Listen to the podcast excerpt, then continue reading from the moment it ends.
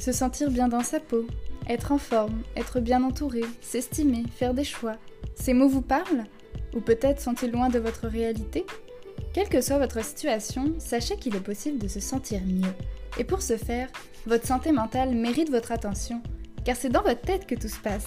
Et si vous preniez le temps de l'écouter À travers notre série, nous vous invitons à explorer concrètement les diverses facettes de la santé mentale, d'en découvrir ses richesses et surtout des astuces pour en prendre soin.